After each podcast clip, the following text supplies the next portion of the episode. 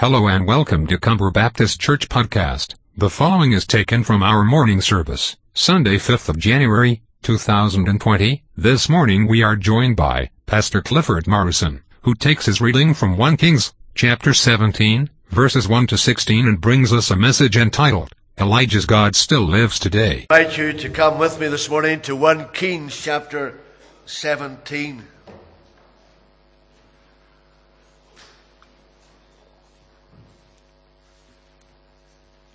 1 Kings 17. We're going to come into the chapter at verse 8 of 1 Kings 17.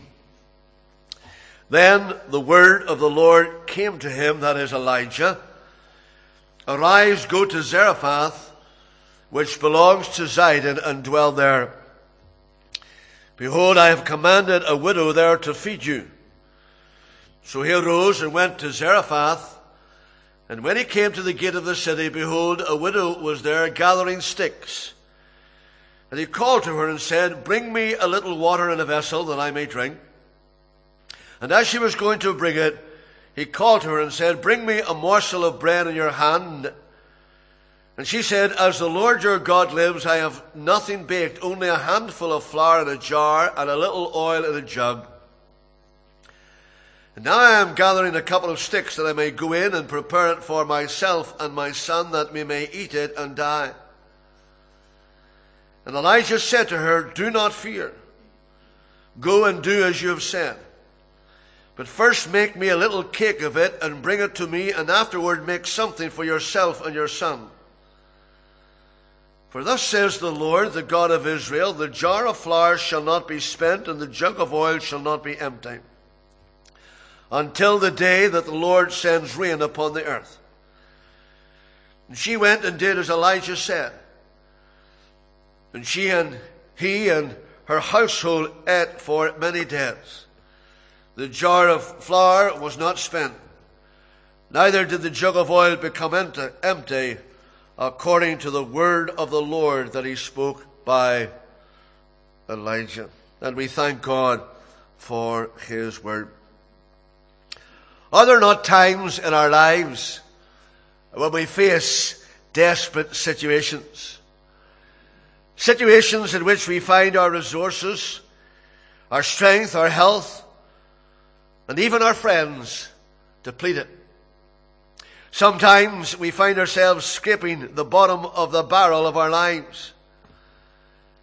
And we may have asked many questions. Among them being, why does God allow us to get into this business of barrel scraping? Why does the Lord allow the barrel of our lives to reach rock bottom, where we feel depleted, desperate, discouraged, or even depressed? Well, we will find some of the answers to those questions as we continue to travel with God's servant Elijah the Tishbite. We have seen that at Cherith the song of the brook was hushed. The rippling music of the brook was now silent. The drips ceased, the pools of water replaced with sand and stone. And Elijah is now scraping the barrel, so to speak.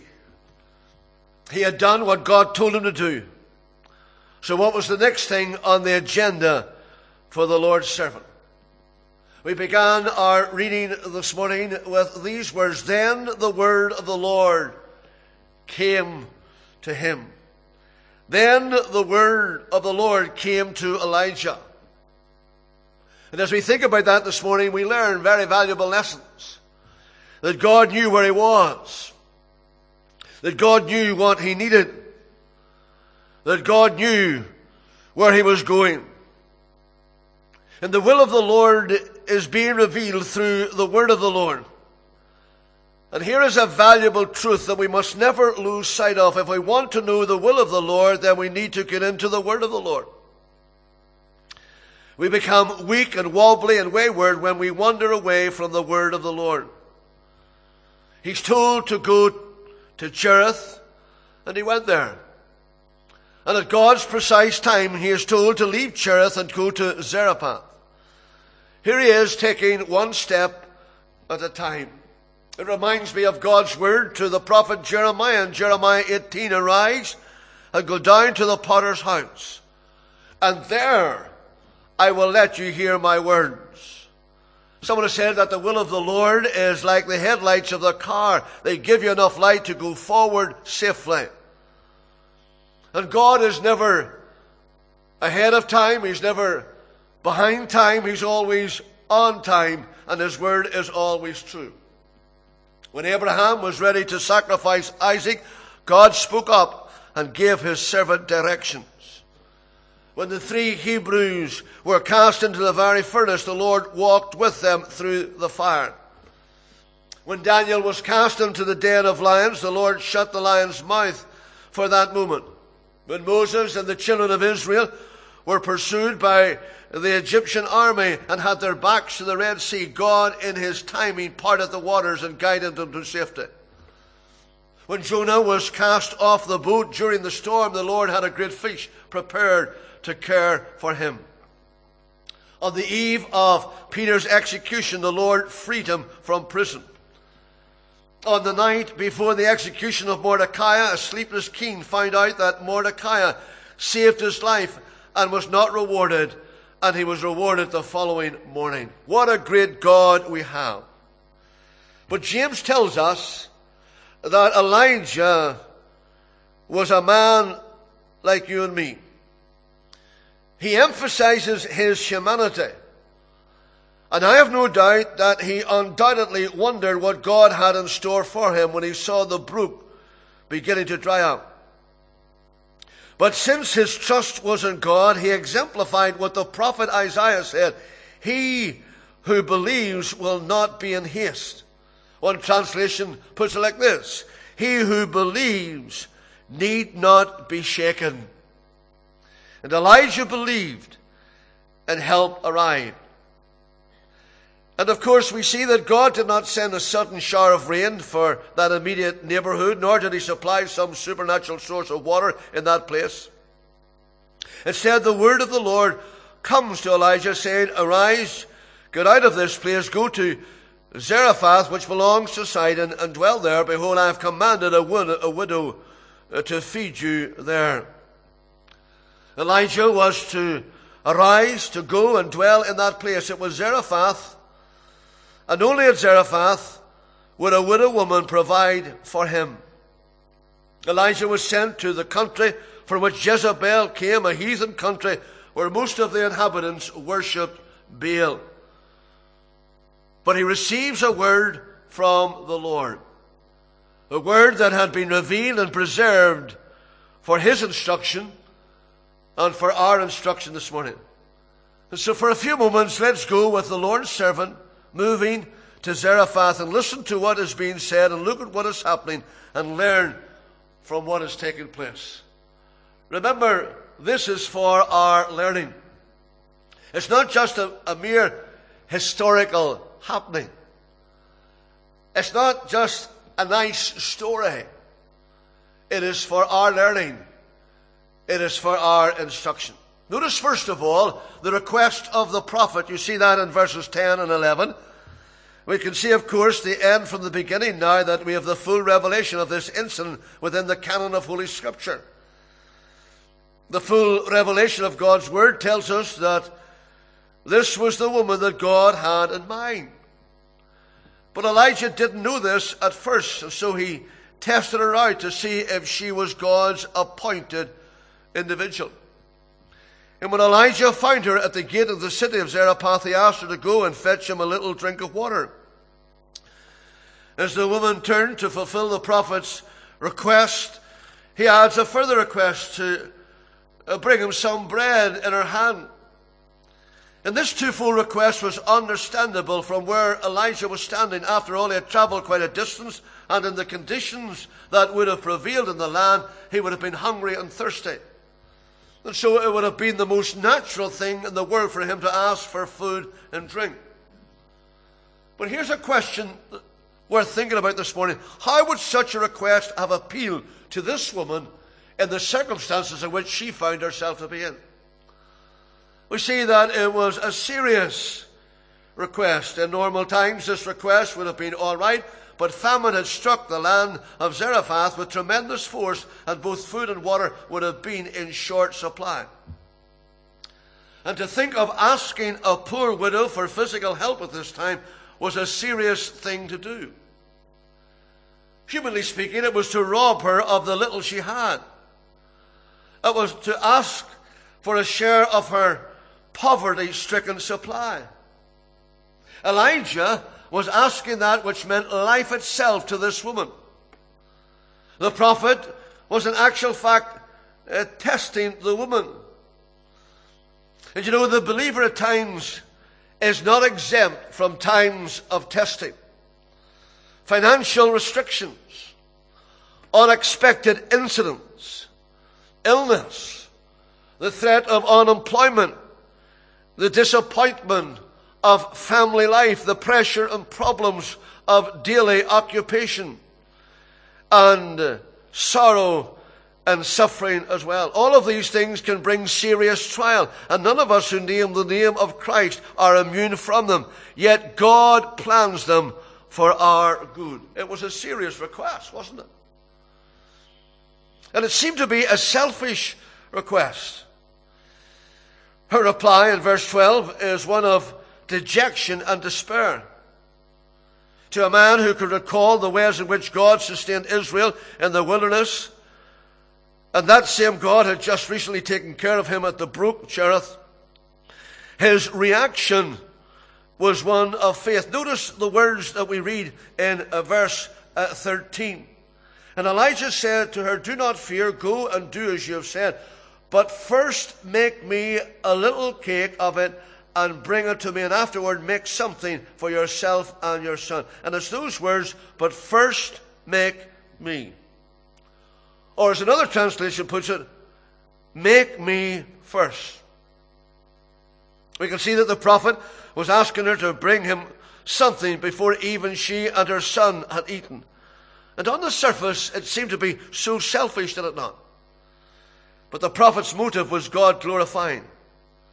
He was not concerned for himself, for he knew God and he knew how God could provide.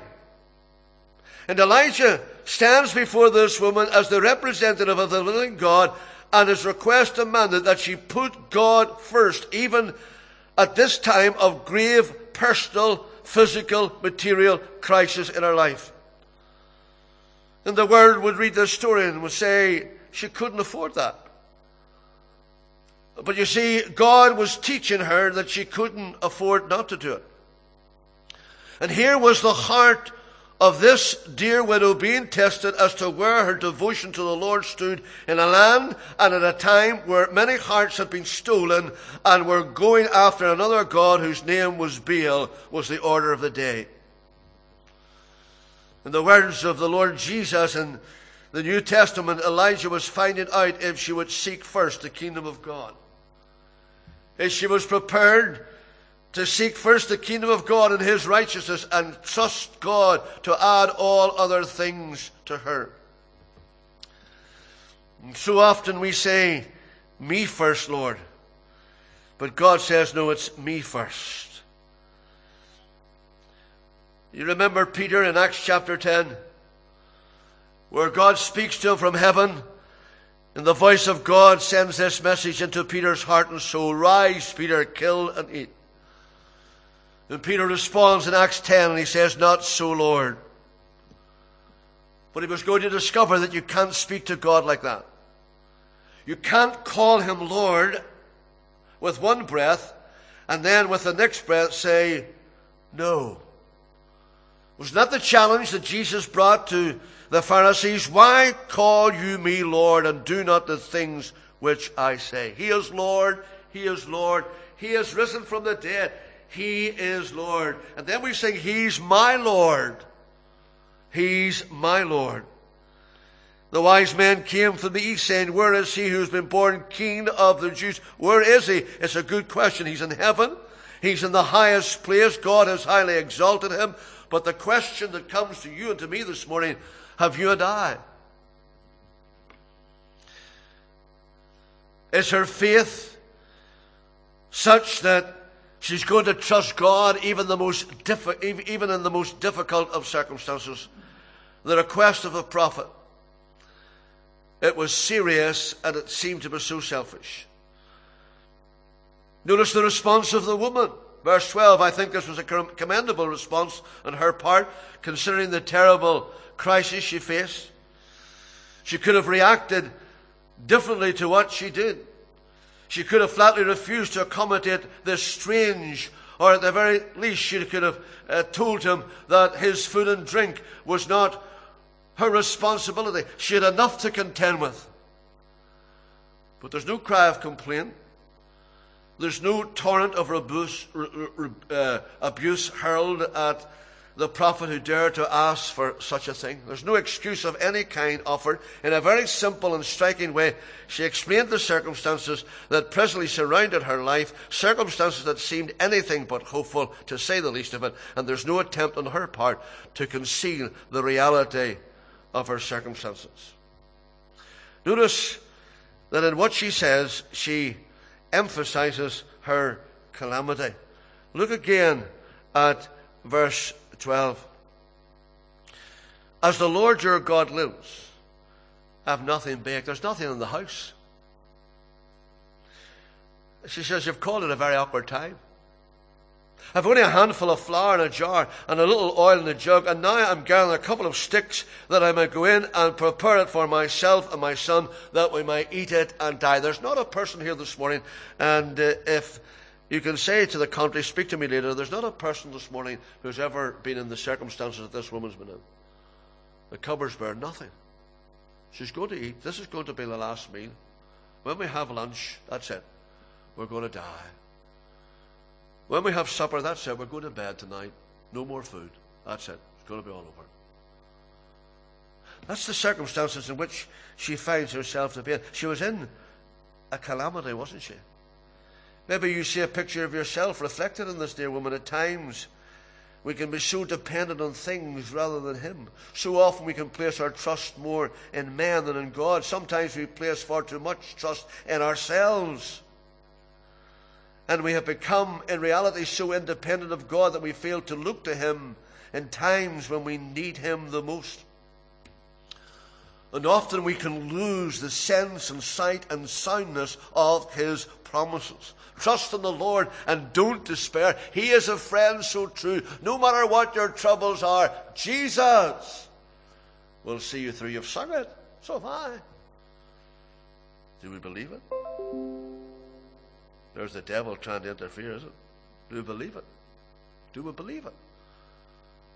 That God is able. Do we take his promises serious? I will never leave you nor forsake you. I will not forget you. I will not fail you. Someone has said you can never starve a man who is feeding on God's promises. As we look at her response, we see that her response emphasizes her calamity. And her response expresses her extremity. She says, When I take the flour out of the jar, when I take the water out of the vessel, when I gather these few sticks and light the fire and make the meal, that's it. Her language was the essence of despair. She was about to make her very last meal, and then she and her son would have to starve to death. Here is the language of a soul that has lost the sight of the Almighty, lost the sense of God's greatness, the greatness of His power to provide and meet the need if it be His will to do so. You see, this woman knew nothing of the word that came to Elijah recorded in verse 9. We read it this morning. She didn't know that she was the widow that God had set apart and spoken to Elijah about. She knew nothing about that.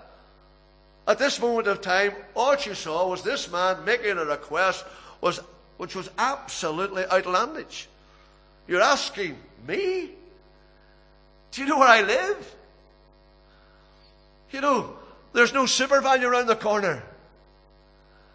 Uh, there's no Tesco's. There's no Sainsbury's. I've no money. I've no benefits. I've nothing. I'm going to make this meal and we're going to die. Can you understand? What do you not understand about this, Elijah?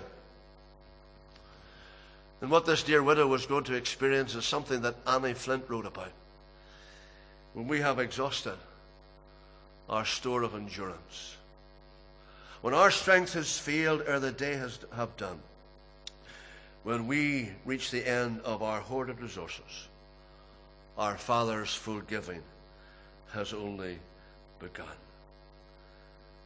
We must not overlook this fact that all that was happening here was not only a test to this woman, but a test to Elijah. Think for a moment about the situation that confronted his eyes a widow and her starving son, a few sticks, a handful of meal, a little oil and water between them and death. But God had said to him, I have commanded a widow there to provide for you. How could he be a burden to this woman? He would say to himself. But like Abraham of old, he staggered not at the promise of God through unbelief. He was strong in faith. He knew that the possessor of heaven and earth had decreed that she should sustain him, and even though there had been no flour or meal or oil at all, that in no wise dampened his spirits or deterred him. And here we are this morning. We've known the goodness of God. We've known the faithfulness of God. We've known the power of God the Almighty. In His goodness and faithfulness and power should inspire us to have, to have confidence in God, no matter what the day may bring. One last thing. Not only the requests of the prophet and the response of the woman. But notice the replenishing of the supply. The replenishing of the supply. Across this narrative this morning, we can write these words that man's extremity is God's opportunity. Elijah assured her that if she trusted in God, he would not overlook her circumstances and prove to her his unfailing care. The flour and the water, the oil would last her till it pleased the Lord to send rain upon the earth. And this is exactly what happened. Why? Because God is faithful in His person, God is faithful in His provision, God is faithful in His promises. And I'm sure she would recall throughout the countless ages of eternity the faithfulness of God in His dealings with her during the three and a half years of famine. How did it all come to pass, we may ask? Well, two things. She believed God's promises. Her flagging faith responded immediately to God's promises in verse 14. How do I know? Well, read verse 15. She went and did as Elijah the prophet had said. As I've already alluded, she might have advanced many excuses to the prophet's request, but great as the test was, her faith was equal to it. What is she doing? She's taking God at His word. She's obeying the word of her God through His servant who was appointed by God to bring that word. And that is faith. Faith is just believing what God says He will do. He will fail us never. His promises are true. Haven't you sung it? Simply trusting every day. Trusting through a stormy way. Even though my faith is small, trusting Jesus, that is all. The proverb says, Trust in the Lord with all thine heart. Lean not unto your own understanding. In all your ways, acknowledge him, and he will direct your path. She believed God's promises. She achieved the purpose of God. Immediately she acted in faith as she gave the prophet first share of her food. She found to her delight that there was sufficient meal in the barrel to make another cake for herself and the boy. In fact, verse 16 says that the, the barrel of meal, the cruse of oil, did not fail according to the word of the Lord, which was spoken by Elijah. You see, it was God's purpose that his servant be sustained during the time of famine. And she achieved that purpose and shared in it because, in the face of every obstacle, she believed the promise of God. That God is no man's debtor. that those who put him to the test will prove that he blesses more than one hundredfold. It is possible to prove God to the very last detail in every situation of life.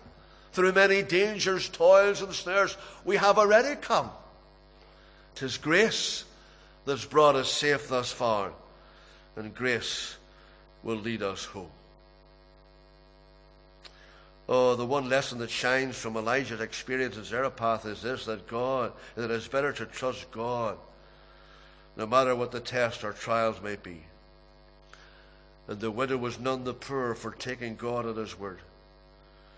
Indeed, while many others perished and died as a result of the famine, she and the prophet, her son, and her household ate for many days. And like this woman, we all can prove that God will withhold no good thing from those who trust in Him.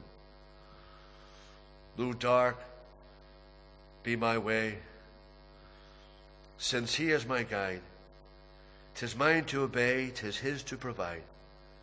Though sisters be broken, and creatures all fail, the word He has spoken shall surely prevail. You see, Elijah's God still lives today. The quest of the prophet.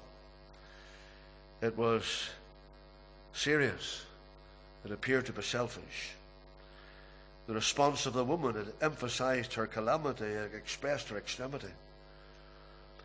The replenishing of the supply. She believed God's promise and she achieved God's purpose. Here we are at the beginning of 2020. What will this year hold for you? What will this year hold for me? I don't know. What will tomorrow hold for me? I don't know. Next week, next month? I don't know. Neither did Joseph Parker at the end of the 19th century. And with these thoughts in his mind, he took his pen one day and he wrote these words God holds the key of all unknown and I am glad. If other hands should hold the key, or if he trusted it to me, I might be sad. What if tomorrow's cares were here without its rest? I'd rather he'd unlock the day, and as the hours swing open, say, My will is best. I cannot read his future plans, but this I know. I have the smiling of his face and all the refuge of his grace, while here below Enough this covers all my wants, and so I rest. For what I cannot, he can see. And in his care I safe shall be, forever bless. What a God. This God is our God, even unto death. Amen.